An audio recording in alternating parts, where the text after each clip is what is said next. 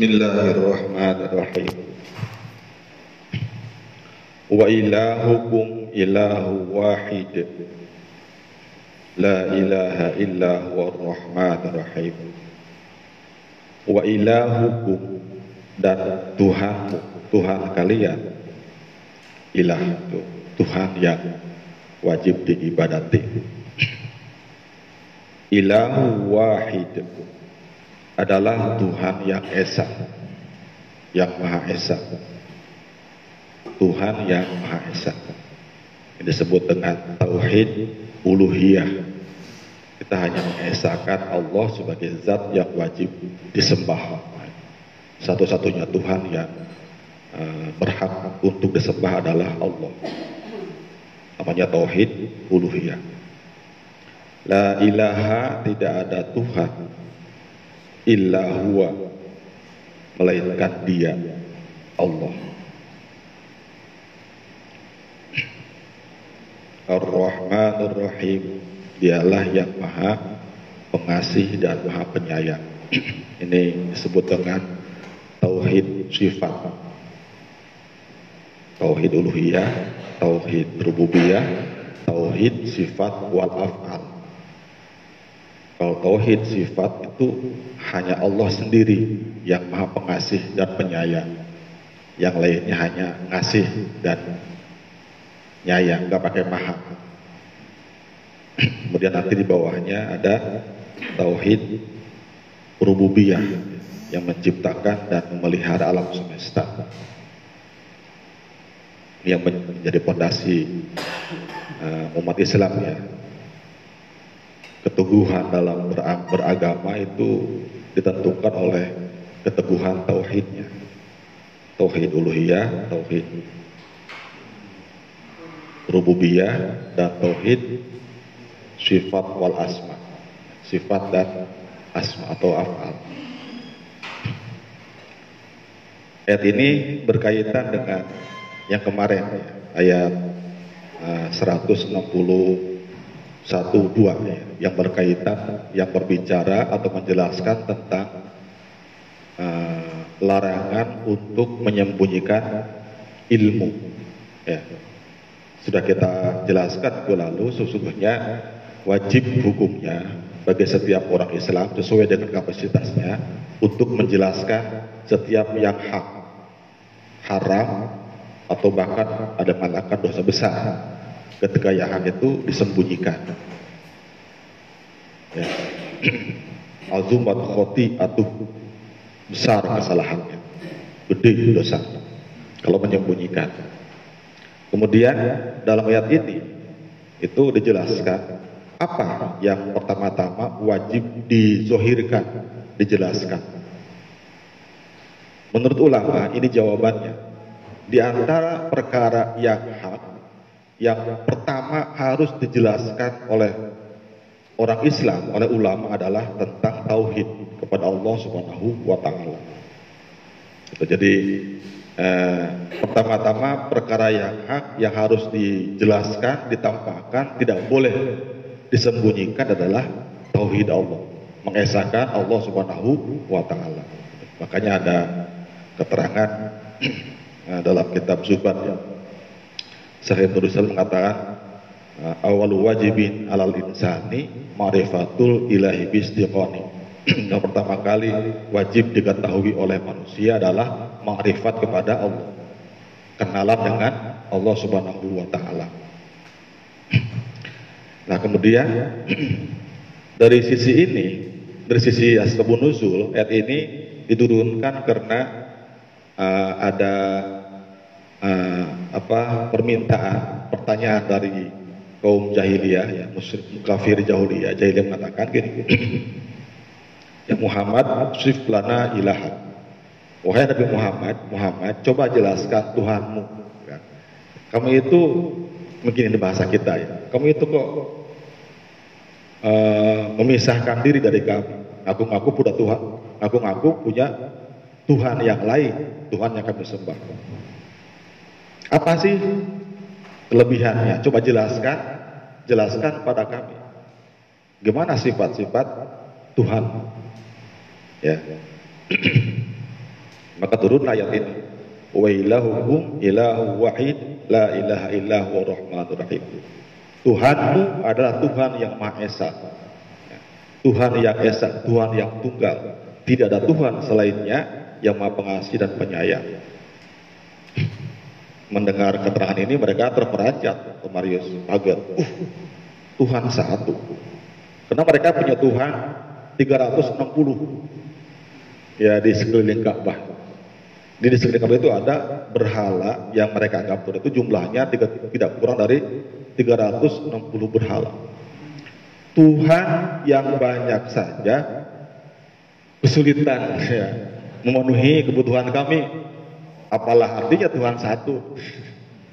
Itu di kaget ya, sambil membuli kalau bahasa kita ya. Kemudian mereka jelaskan, coba jelaskan lagi gimana uh, sifat-sifatnya sehingga bisa uh, bisa apa bisa me memenuhi ya kebutuhan manusia yang demikian banyak. Maka nanti turunlah ayat uh, berikutnya ayat 165. Ini yang dijelaskan ya ke atau sifat-sifat yang Allah miliki. Jadi wa ilahum ilahu wahid. Ketahuilah Tuhan kalian adalah Tuhan yang Maha Esa. Ilahu wahid, la ilaha illahu tidak Tuhan selain Dia. Makna la ilaha illahu itu artinya la ma'buda bihaqqin fil wujud illallah. Tidak ada yang berhak untuk disembah dalam semua yang realita, semua keadaan kecuali Allah Subhanahu wa taala. Jadi kalau kita mengatakan la ilaha illallah, la ilaha illallah, kita meyakini dalam hati kita tidak ada yang berhak untuk disembah selain Allah Subhanahu wa taala. Jadi kalau la ilaha itu nafi tidak ada Tuhan. Illahu kecuali dia. Jadi nafi dan isbat positif negatif dan positif. Karena itu ada ulama yang yang berpendapat tidak mau mengatakan la ilaha illallah. Inginnya mengatakan huwa Allah. Huwa Allah, huwa Allah. ya. Takut ketika mengatakan la ilaha baru mati. Kalau la ilaha tidak ada Tuhan. Meninggal, berarti ateis. ya.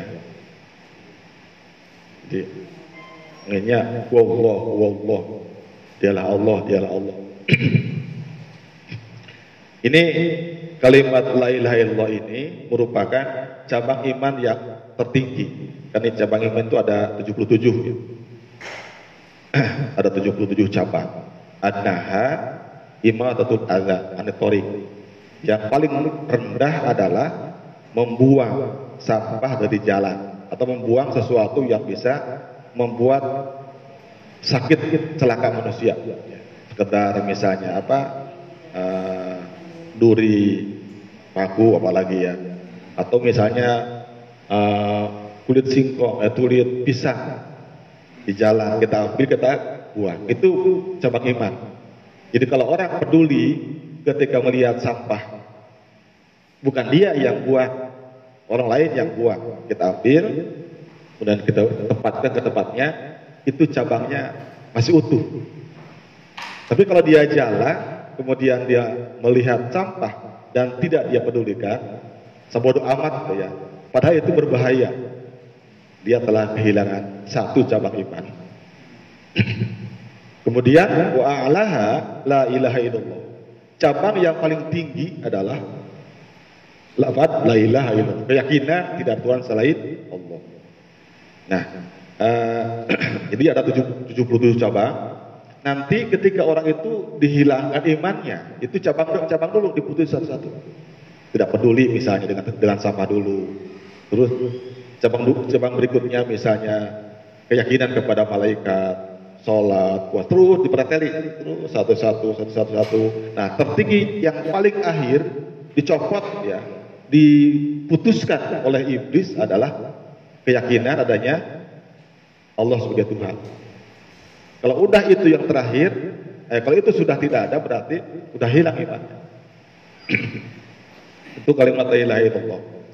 Nah ini sangat sangat sakti ya dalam apa uh, nasib manusia. Ada hadis yang berbunyi dari uh, dari hadis yang dikeluarkan oleh oleh Imam Bukhari, ya, Imam Muslim dan Imam Malik dalam kitab Al-Muwatta mengatakan, "Man kana akhiru kalamihi la ilaha illallah dakhalal jannah." Barang siapa yang akhir ucapannya menjelang ajal yaitu kalimat la ilaha illallah dakhalal jannah. Dia masuk ke surga. Barang siapa yang kata-kata terakhirnya menjelang ajal itu la ilaha illallah, dia masuk ke surga. Enteng ya? Ucap, kalau kita dengan begini enteng, tapi ketika sekatul maut belum tentu. Karena tidak semua orang ketika sekatul maut bisa mengucapkan la ilaha illallah. Ya. Meskipun ditalkin ya, ditalkin oleh orang yang di sekitarnya. Makanya wajib jangan dibiarkan orang yang sedang sekatul maut. Diingatkan la ilaha illallah la ilaha illallah. Didekatin dibisikkan itu pun sekedar usaha. Karena bisa enggaknya dia mengatakan la ilaha illallah itu tergantung kebiasaannya. Ya kayak gini deh kita kesandung itu kan akan keluar kata-kata refleksnya ya kebiasaan misalnya. Kalau biasanya istighfar dia bilang astagfirullahaladzim kalau dia bilang kalau nggak pernah bilang apa ya kata dokternya? Buset deh. Anjir nah itu akan keluar kata-kata yang tidak tidak disadari. Begitupun sesuatu mau. Karena menurut ulama itu ketika ada yang sekatul maut maka ada itu kan tidak ada orang yang merasa kehausan ketika hidup yang luar biasa hausnya selain orang yang sedang menghadapi sekaratul maut haus luar biasa Nah, tiba-tiba datanglah seseorang sosok yang menawarkan air untuk minum. Maukah kau beri aku segelas air? Syaratnya apa? Syaratnya kamu harus mengatakan tidak ada Tuhan. Allah bukan Tuhan.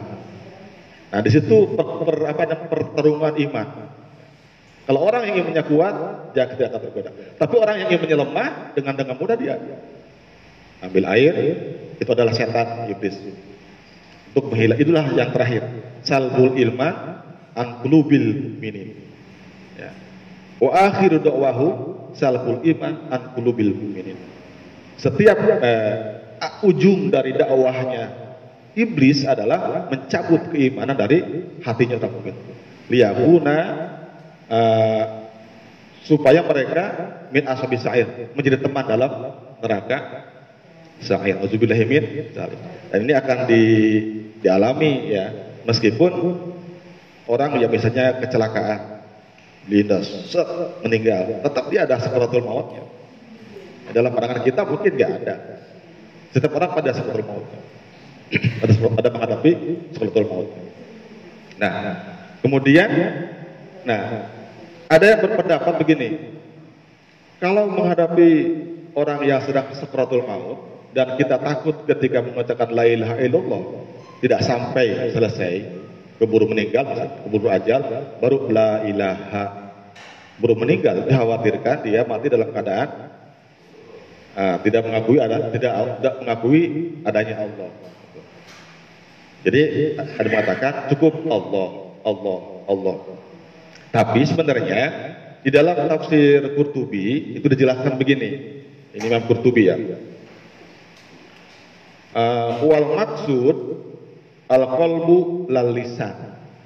Jadi yang dimaksud tadi barang siapa yang akhir perkataannya adalah la ilaha illallah, dia masuk surga. Bukan sekedar ucapan. Tapi hatinya. Tapi hatinya. Ya makanya ini ya susah susahnya gitu ya. Susah susahnya. Kemudian jadi al-qalbu lal lisan. Ucapan yang ada dalam hati, bukan dalam lidah.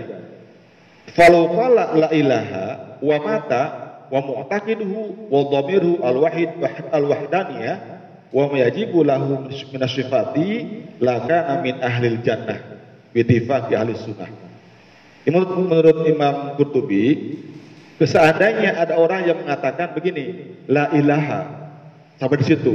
Tetapi hatinya meyakini, ya. hatinya yakin tidak ada Tuhan selain Allah. Maka dia tetap menjadi ahli surga. Itu Pak Yadi. Jadi yang penting dalam hati. Seandainya lidah bermatakan la ilaha, tapi di hatinya sudah sampai kepada illallah, itu termasuk husnul khotimah. Jadi sepertinya dengan pendapat ini tidak usah ragu-ragu berkata la ilaha illallah, la ilaha illallah. Karena yang dipandang oleh Allah adalah perkataan dalam hati. Ya tapi tidak apa-apa kalau misalnya kita ikuti pendapat yang lain cukup mengucapkan atau mentalkin Allah, Allah. Itu sangat dibutuhkan. Ya. Ini uh, apa? La ilaha illallah.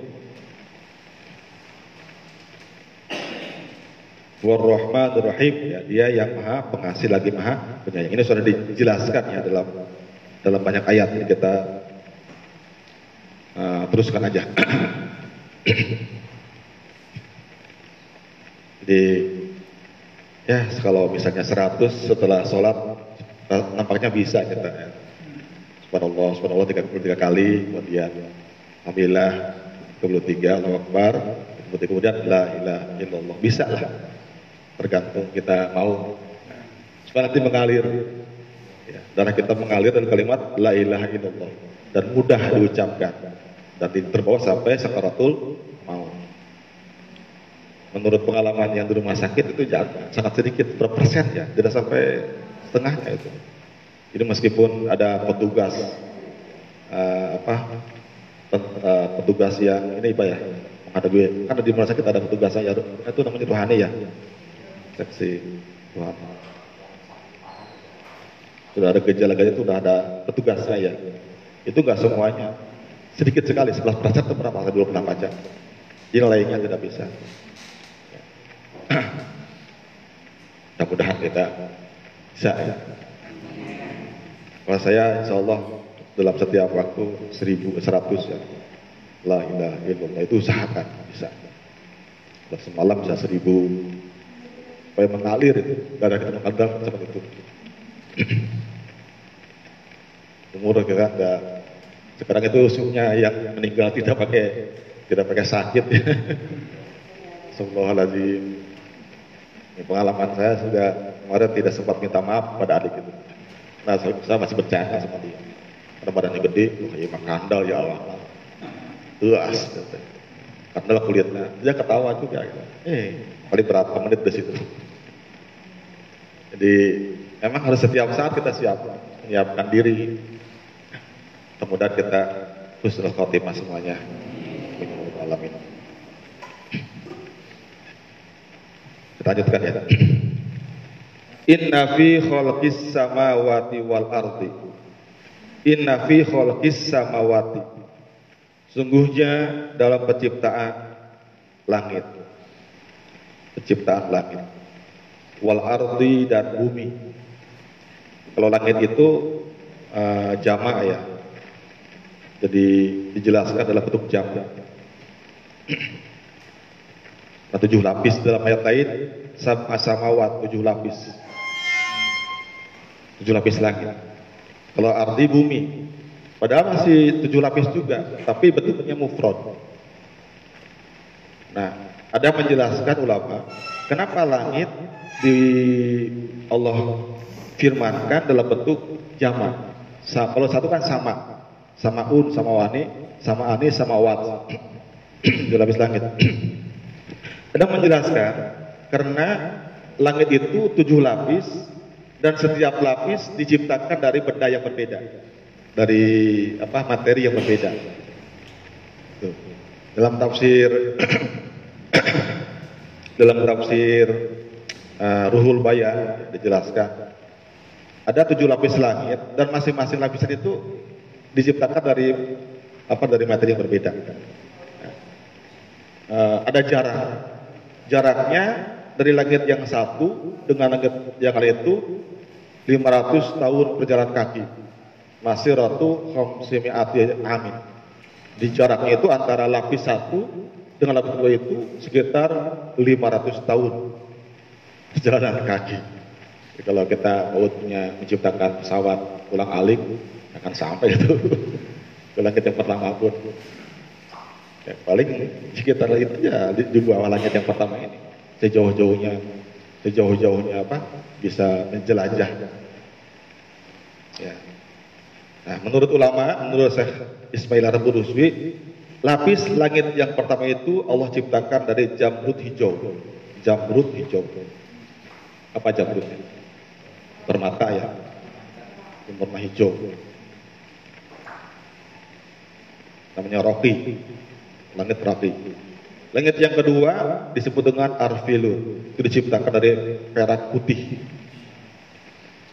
Terus ini berarti sudah seribu tahun. Yang jarak ke langit kedua. Langit ketiga namanya langit kidur diciptakan Allah ciptakan dari yakut merah dan itu yakut gak ada harganya karena langit dari yakut semua kalau sekarang yakut segini waduh Senang sekali kita kelakuan. Langit keempat disebut langit ma'un. Ma'un ya. Diciptakan dari Allah ciptakan dari mutiara putih. Langit kelima disebut dibqa. Allah ciptakan dari emas merah. Ini seperti kita uh, ngarang-ngarang ya, tapi yang yang ngomong ulama ya, dan tafsir. Kemudian yang keenam uh, di apa Allah ciptakan dari dari yakut kuning ya. yakut kuning namanya urifta yakut berwarna kuning kemudian langit ketujuh ini Allah cipta namanya aruba Ya, langit aruba diciptakan dari cahaya yang berkilauan. Itu bukan mati lagi cahaya. Rasulullah udah nembus ke sana. Sampai melewati ketujuh ke aras, ke rofrof, ke mustawa. Jadi Rasul tahu persis kemegahan alam semesta, alam malakut. Makanya dalam ayat-ayat Al-Quran, langit itu disebutkan dengan dalam bentuk jamak, samawat. Sedangkan bumi, ardo itu bumi mufrad. Karena bumi itu walaupun tujuh lapis, setiap lapisannya dari dari materi yang sama, turun. Tanah-tanah juga. Jadi walaupun berlapis-lapis, di samping tidak ada jarak, lapisannya itu rapat, kemudian semua dari materi yang sama. Makanya di Allah sebutkan dalam bentuk mufrad. Inna fi khalqis samawati wal ardi, semuanya dalam penciptaan langit dan bumi, wa ikhtilafil laili wan nahar dan dalam pergantian malam dan siang. Al-lail malam, an-nahar siang. Pergantian pergantian pergantian siang dan malam. Di sini disebutkan malam dulu karena awal ciptaan itu gelap Malam itu gelap. Jadi pertama Allah menciptakan alam itu dalam suasana gelap. Lo ciptakan uh, cahaya ya, di hari Rabu. Makanya didahulukan, didahulukan al-lail wa nahar. Malam dan siang. Ada ada yang bertanya, afdol mana siang dan malam? Ya, sebagian berpendapat afdol malam karena menyelimuti dan di situ ada waktu istirahat atau waktu takoruh yang utama yang mulai. Tapi ada berpendapat siang utama daripada malam. Karena situ tempat manusia untuk berikhtiar, ya jadi maisha. Ya kalau alam itu mana yang bagi kita semuanya mengandung utama. Wa an-nahar wal fulkil lati tajri fil bahri dan bahtera kapal kapal laut. Alati tajri yang berlayar berjalan berlayar fil bahri di laut. Ya dimakan bahari itu karena limbisa tihi limbisa tihi karena luasnya eh, dua per tiga ya di dari luas bumi ya Jadi bumi ini dua pertiganya adalah lautan. Maka dinamakan bahrun yang luas, arena yang luas. Bima yanfa'un nas dengan apa-apa yang bermanfaat, membawa apa-apa yang bermanfaat bagi manusia. Kapal bisa berjalan di atas laut, di atas air untuk membawa apa pun yang bermanfaat bagi manusia. Wa ma anzalallahu minas sama dan apa-apa dan apa air air yang Allah turunkan atau apa yang Allah turunkan minas sama dari langit memain berupa air hujan. Sama itu bisa langit, bisa awan, sahab. Sesuatu yang di atas kita dan menaungi dinamakan langit. Bisa awan, bisa langit yang tadi, atau ini atap. Sesuatu yang di atas kita dan menaungi itu dinamakan sama. langit atau kalau ini langit-langit ya, langit beneran. Tapi ada kata langitnya. Fa'ahya bihil ardo ba'da mautiha. Lalu Allah menghidupkan dengan air itu, air hujan, al ardo bumi. Ba'da mautiha setelah matinya bumi. Bumi hidup itu artinya uh, dipenuhi dengan tumbuh-tumbuhan sehingga hijau. Bumi mati artinya kering karena tidak ada air itu mati dan hidupnya bumi adalah majas atau kata-kata biasa.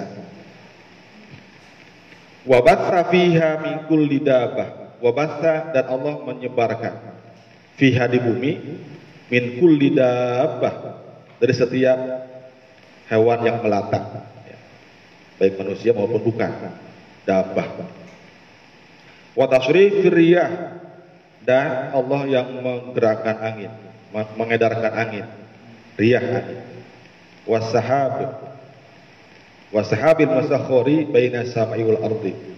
Dan Allah yang mengedarkan yang mengedarkan sahab awan yang ditaklukkan, ditundukkan antara langit dan bumi. Awan itu tetap di antara langit dan bumi, enggak jatuh ke bumi, enggak nyangkut ke, ke langit. Berarti tidak ada gantungan. Gara-gara gantungan tidak ada penopang, yang penopang.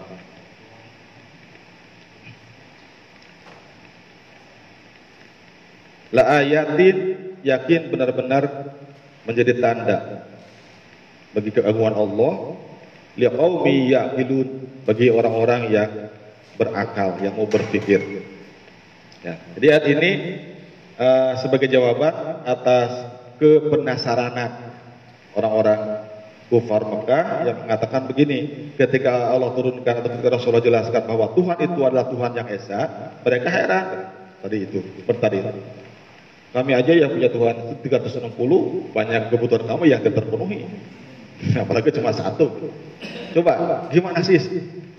Uh, sifat-sifat Tuhanmu keadaan Tuhan. Jelaskan pada kami.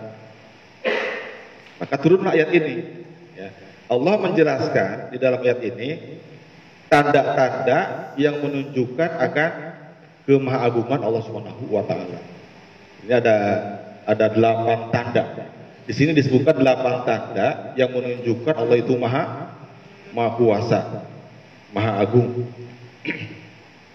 Yang pertama, ayat yang pertama, jadi uh, ini berkaitan dengan ayat uh, sayat ya. Sayat.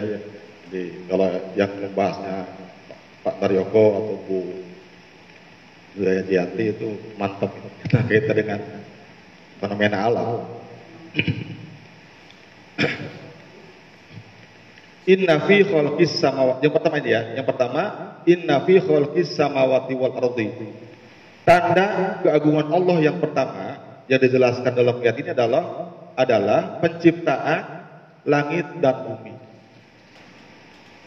Dari mana eh, ke, apa namanya tanda kebesarannya? Yang pertama, an hadza alam wal bina ajib labu dalahu min babin wa Ini menjelaskan bahwa adanya alam semesta ini itu mengharuskan adanya pencipta, adanya yang menciptakan. Kemudian langit dan bumi itu merupakan tanda kebesaran Allah. Nah, dalam dalam langit itu tanda kebesaran Allah terwujud dalam irtifa'uha bi ghairi amadin wa tahtaha wala alaika min fawqiha. Jadi keajaiban langit adalah dia terbentang di atas tanpa ada tiang penyangga dan tanpa ada apa gantungan yang mengaitkan dan tidak jatuh. Tidak jatuh. Ini uh, teman. Jadi kalau misalnya orang berpikir bahwa Allah Subhanahu wa taala itu uh, bahwa uh, apa langit ini memiliki keajaiban, maka akan sampai kepada keyakinan Allah itu ada dan maha kuasa. Bisa mampu menciptakan alam semesta, langit yang demikian besar, tinggi, megah, dan luar biasa. Maka itu sudah sampai kepada keyakinan bahwa memang Allah maha kuasa dan maha maha esa. Karena kalau Allah uh, lebih dari satu, nggak akan terjadi seperti itu. Mereka misalnya kalau lebih dari satu berdua harus musyawarah dulu. Ya, jangankan uh, Tuhan. Presiden kalau dua itu berantem terus Yang satu pengen ini, yang lain pengen itu. Kepala sekolah kalau dua di sini berapa ini tiap hari? Yang satu pengen terapat, yang satu pengen libur gitu. Gak jalan akhirnya. Makanya yang di mana, yang di mana-mana pun yang mana pimpinan itu satu. Kalau wakil boleh ada gitu, satu. Kalau presiden saja pimpinan saja harus satu, apalagi Tuhan. Jadi dengan kesendiriannya dia bebas. Sekehendak dia yang dilakukan. Kemudian bumi keajaibannya adalah oh ya kemudian masih di langit itu tanda yang menunjukkan kehebatan Allah adalah uh, Summa ma fiha minasyamsi wal qamar wan nujum asaira wal kawakib az-zahira. Di langit itu terdapat matahari. Matahari yang terang, sumber, sumber energi. Kemudian bulan, bintang-bintang yang menerangi, yang cemerlang dan berjalan di malam hari. Itu semua menunjukkan kuasa Allah Subhanahu wa taala. Kalau kita lihat apa uh, di malam hari bintang kan begitu banyak dengan mata telanjang kelihatan.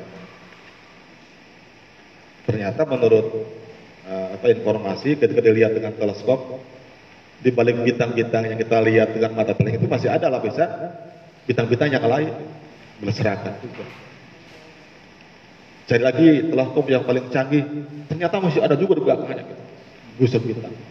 Dan dengan teleskop yang paling canggih zaman sekarang itu belum ditemukan ujungnya langit yang pertama. Masih berisan bintang-bintang. Kemudian ayat Allah yang terdapat di bumi adalah biharuha wa anharuha wa ma'adinuha wa syajaruha wa sahluha wa kebesaran Allah yang di, terdapat di bumi pertama adalah lautan.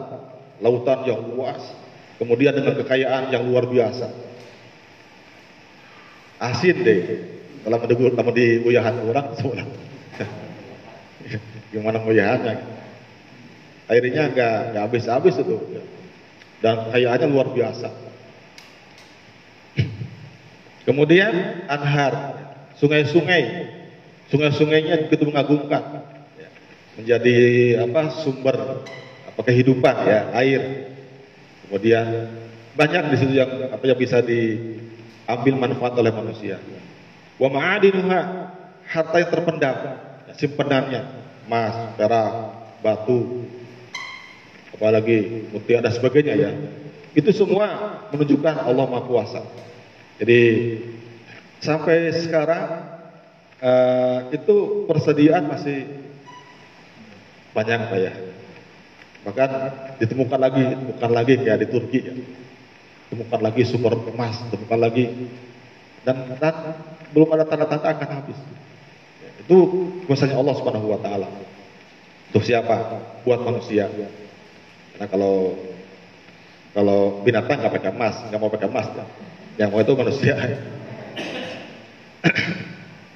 Kemudian pohon-pohonnya, pepohonan yang luar biasa, banyak macam dan manfaatnya. Sahluha, bumi ada datarannya yang datar. Yang datar dan gembur tanahnya. Wawaruha ada yang tinggi menjulang. Itu kuasa Allah Subhanahu wa taala. Ini ayat yang terdapat di dalam dalam bumi. Kemudian yang kedua, ayat yang kedua yang menunjukkan keagungan Allah Subhanahu wa taala itu adalah uh, wa ikhtilafil laili wan nahar. Pergantian siang dan malam. Ya. Bergantinya siang dan malam itu pasti menunjukkan Allah Subhanahu Wa Taala Maha Kuasa. Kita nggak pernah, eh, nggak uh, mungkin kita nggak uh, tidak uh, apa tidak me, me, apa tidak apa tidak memikirkan ya. Pokoknya menurut kita itu alami saja. Tadi pagi siang datang, nanti sore siang pergi, datang malam. Gitu aja. Itu seolah-olah itu seolah-olah itu kejadian yang alami. Alami tidak ada yang mengatur. Padahal itu kuasa Allah Subhanahu wa taala. Ya. Seandainya Allah bisa eh, berkehendak, maka tidak bisa, jadi alam ini terus manusia. Apa yang terjadi? Bakar ya, terbakar alam semesta. Kalau menghendaki alam ini bisa selamanya, misalnya malam, ya, bisa Allah tahan, misalnya dalam waktu tiga hari, tiga, tiga malam, atau dalam waktu uh, 36 jam tidak ada siang, apa yang terjadi? membeku, uh, hancur alam semesta. Nah kemudian, uh, jadi begitu datang pagi, ya siang datang, malam pergi, siang berjalan dulu sampai sore, malam datang, siang pergi. Kemudian panjang pendeknya juga tidak ada yang bisa mengatur. Bisa sekarang di Indonesia di kita itu lebih panjang siang ya 14 jam, malamnya 10 eh, jam. Itu bisa kan bisa berubah. Bisa lebih panjang malam atau panjang sebaliknya. Itu tidak ada bisa tidak ada orang yang bisa mengubah. Indonesia alhamdulillah ini hampir seimbang ya malam dan siang. Ada bagian negara yang lain yang siang lebih panjang. Ada yang sampai 18 jam, ada yang sampai 22 jam tuh, siang. Jadi kalau puasa dia puasanya 22 jam. Buka, makan, terawih, sahur, subuh. Ada ya seperti itu. Mereka juga pengen. Pengen ya lebih panjang lah malamnya. Tapi nggak bisa gitu. Sama. Iya,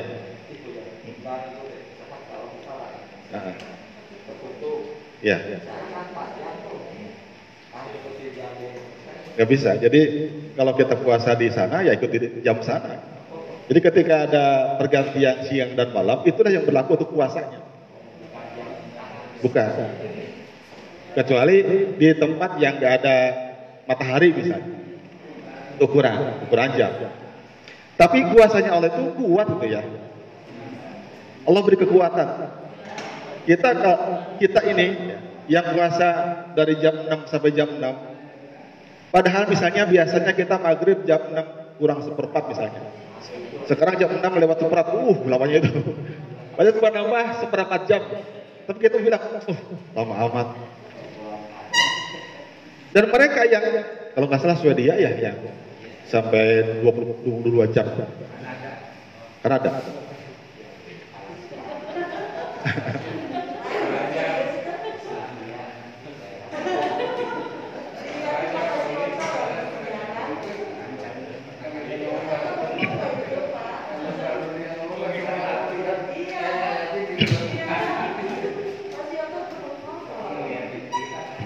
Tapi ada juga yang yang sebaliknya, sebaliknya. Malamnya malamnya panjang, siangnya pendek. Itu karena kuasa Allah Subhanahu wa taala. Gak bisa. Gak bisa, gak bisa kita berubah. Jadi kalau kita bisa masuk ke situ, kita harus beradaptasi. Ikutin uh, di sana apa? Uh, siang malam di sana. Kemudian salah satu di antara keajaiban siang malam, pergantian siang malam adalah Allah uh, mengkondisikan siang untuk ikhtiar, ya bekerja. Lebih enak kan siang itu bekerja. Untuk mencari ma'isyah, aktivitas. Malam untuk mencari istirahat dan tidur. Itu sudah seimbang ya. Jangan dibulak balik, dibulak balik nanti gak sehat. Ya. Tidur malam itu walaupun walaupun tidak apa dokter kan berapa? Nah, untuk usia biasa 8 jam ya.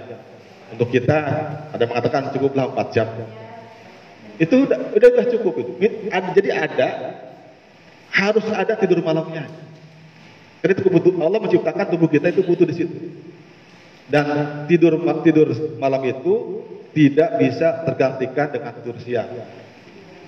Kita semalaman nih nggak tidur nih, begadang misalnya. Besoknya di kodok, iya tidur seharian. Itu tanpa penyakit, jadi dua kali penyakit. Begadangnya penyakit, tidur siang juga penyakit. Jadi dua kali penyakit. Karena itu eh, melawan qadarullah. Bukan berarti semalam harus tidur, bukan. Ya tidur itu uh, kebutuhan, tapi bukan berarti tidur sepanjang panjang malam. Rasulullah itu uh, Rasulullah itu menurut, menurut hadis uh, adalah orang yang paling cepat tidur dan paling awal bangun. Jadi kita ini kalau udah nggak ada apa-apa tidur aja kalau malam. Jangan lagi ah, apa ya TV ya. Apalagi atau misalnya main game bukan waktunya kita. Jadi lebih baik tidur kalau sudah isya itu tidur lebih awal, kemudian bangun lebih pagi. Itu uh, tanda-tanda kebesaran Allah. Jadi kalau kita memanfaatkan itu siang untuk bekerja, kemudian siang untuk istirahat itu kelihatan tanda kebesarannya Allah dalam tubuh kita. Ya, ya kalau sebetulnya kalau itu sih tidak apa namanya tuntutan ya. Tapi tetap aja ada ada efeknya ke ini ke tubuh ya.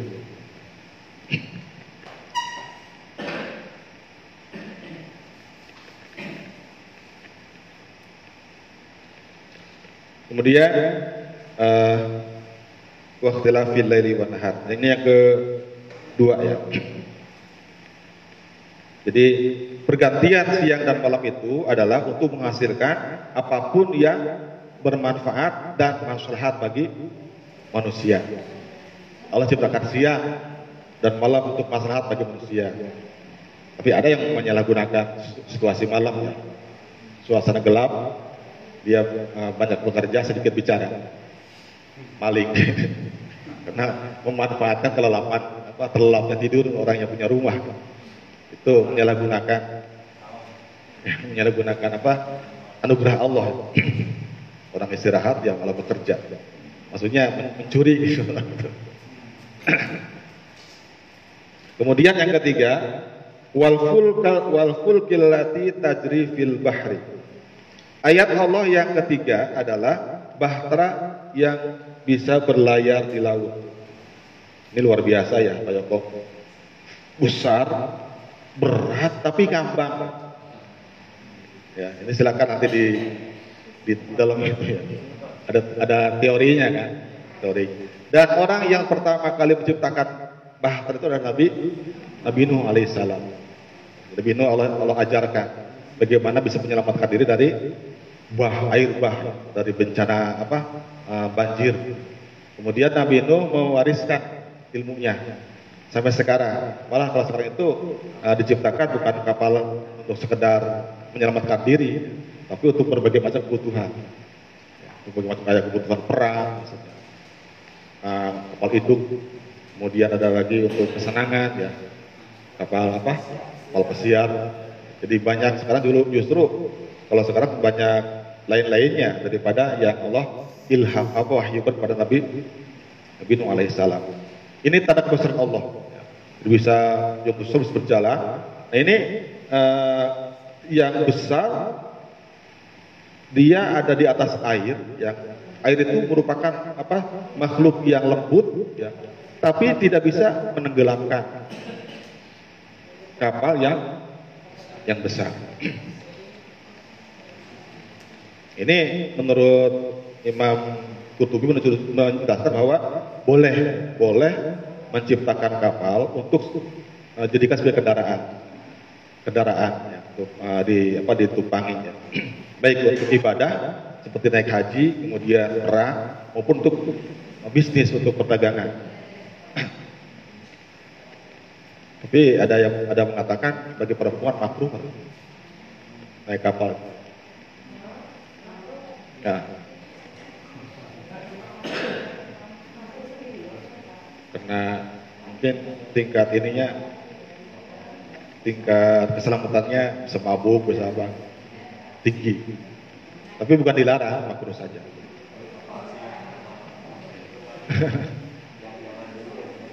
Tapi kalau kalau boleh milih senyaman nyamannya tetap di laut. Ya. Dan tanda kebesaran Allah itu kan seperti gini. Salah termasuk tanda kebesaran Allah dalam apa uh, bahar di laut itu Allah menanamkan dalam dalam apa? Hati yang mengandari itu keberanian. Allah menanam keberanian keberanian uh, dalam hati setiap yang menumpang kapal terutama uh, ya.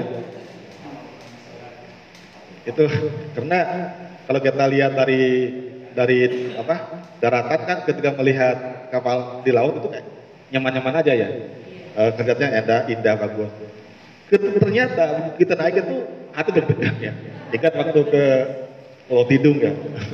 Itu lihat air masya Allah hati itu deg-degan sebetulnya. Apalagi dengan kapal yang muatannya itu itu ketahuan. Begitu kita turun kapalnya ngapung itu mungkin saja kelebihan kata itu. Jadi begitu kita turun semua ternyata kapal itu ngapung gitu. Jadi dia itu bebannya dan Allah tanamkan dalam hati setiap penumpang itu keberanian. Coba kalau semuanya takut, gak ada yang bisa, gak laku tuh kapal ya. Boro-boro kapal pesiar mungkin ya. Kalau penyeberangan aja gak laku. Karena takut memang uh, di situ kita akan merasakan betapa Allah hanya Allah yang bisa menyelamatkan kita tiba-tiba pas kapal itu misalnya pecah atau apa uh, ya bocor tenggelam siapa yang bisa kalau di darat kan masih bisa bisa mampir sebagainya ya. sama kepala kepala udara ya ya tapi Allah member, memberanikan membuat manusia jadi berani ya tapi uh, dalam tafsir juga ulama membahas keberanian itu harus terukur. Jadi ini sesuai dengan fakta atau dengan saya. Ketika misalnya cuaca buruk ya, dan menurut apa namanya itu yang mengatur dermaga itu? Yang mengatur lalu lintas jalan-jalan. Ya.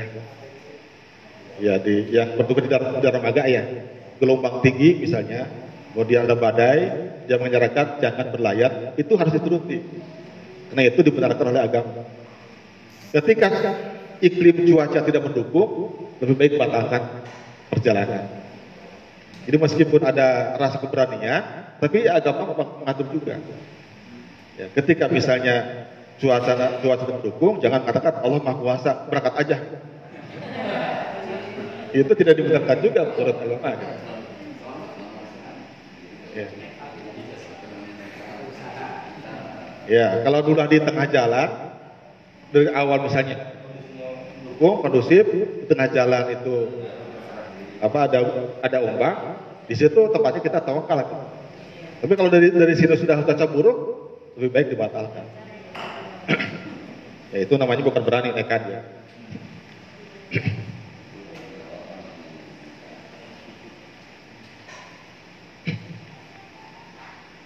Jadi jangan, jangan sombong juga. Jangankan jangankan ombak, bahkan Tuhan pun tak bisa menenggelamkan kapal ini. Itu Titanic. Akhirnya kan tenggelam. Hanya oleh oleh karang, bukan oleh Allah, oleh karang. Gelap. Katanya ya, saya juga baca. Ya, nonton dikit lah. Tentu masih suka.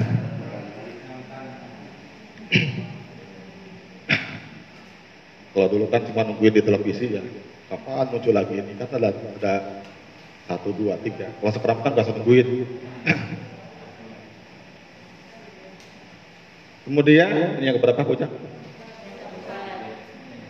Yang ke masih banyak ya.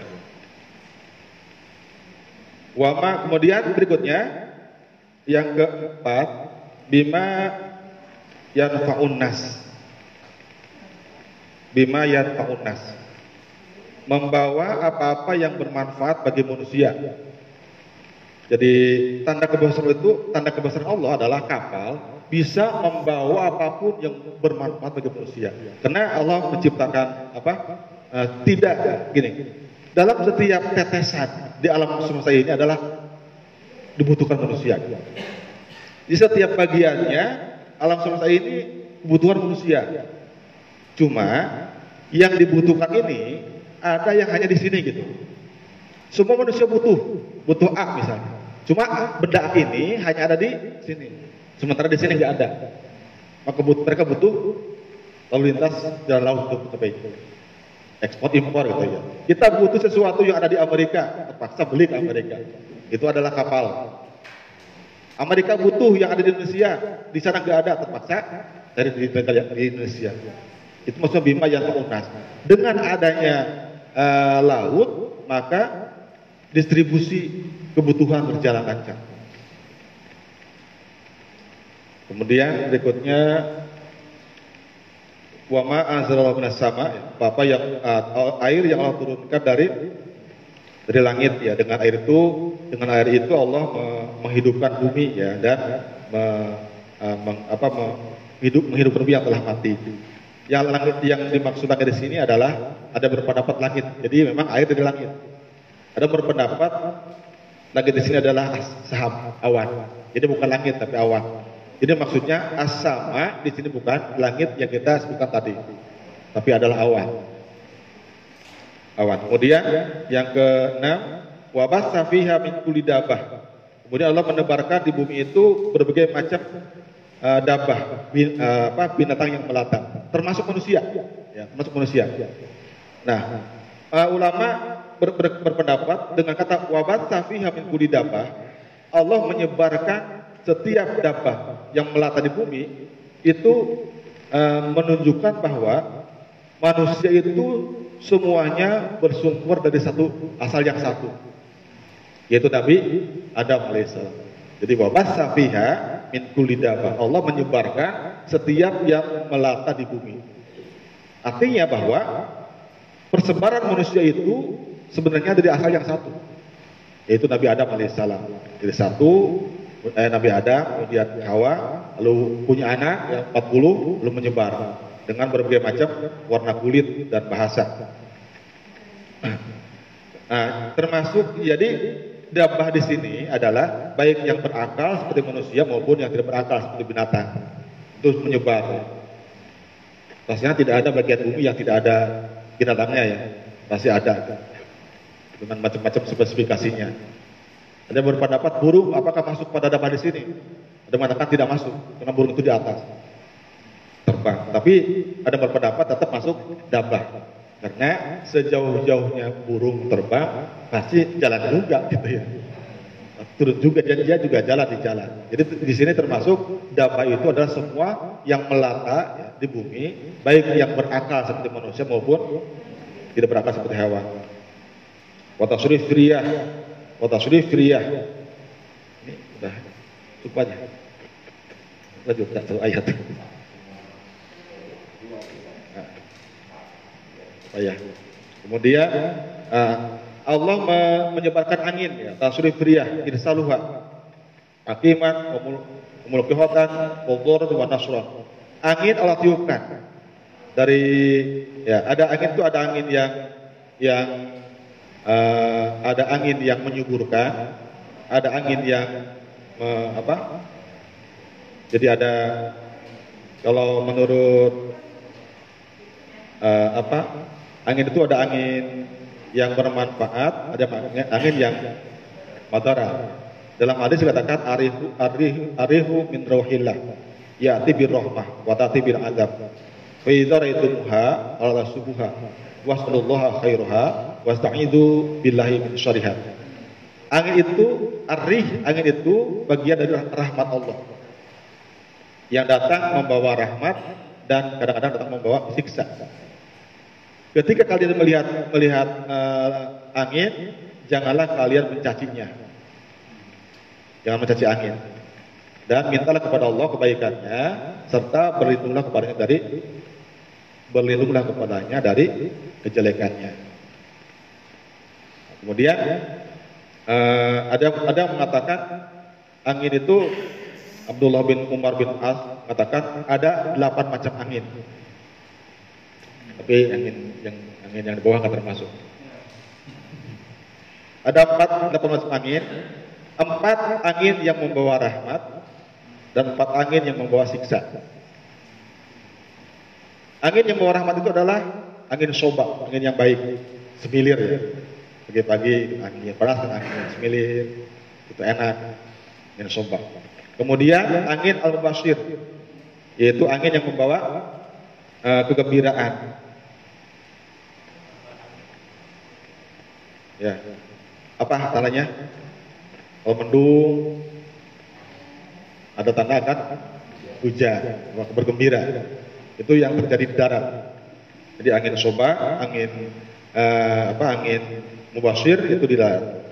Kemudian uh,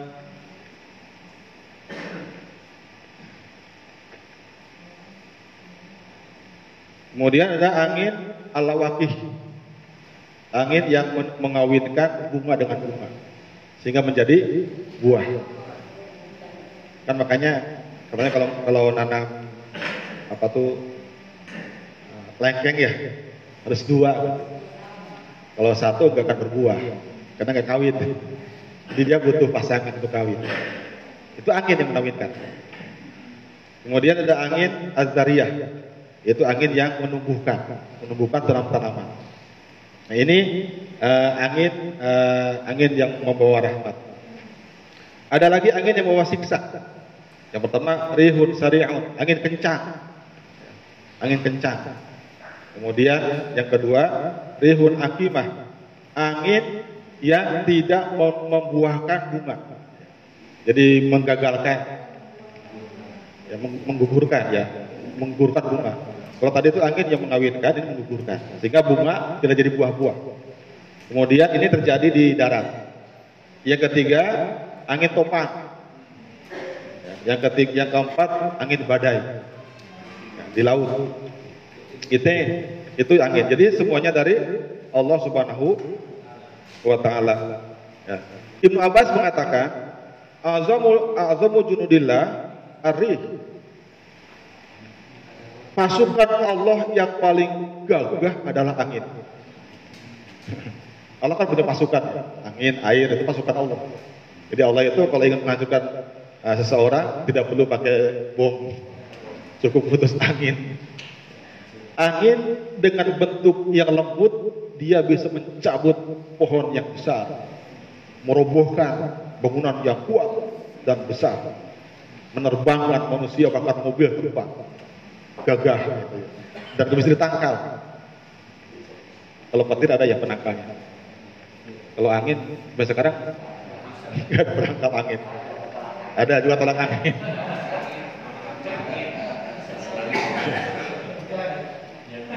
Iya. Itu jemu tolak angin. Iya, ya itu hanya orang pintar yang tahu ya.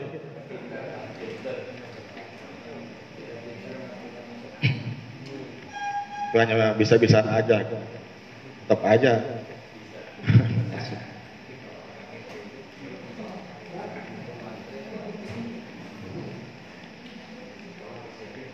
Kemudian angin juga, ini termasuk kehebatan angin ya.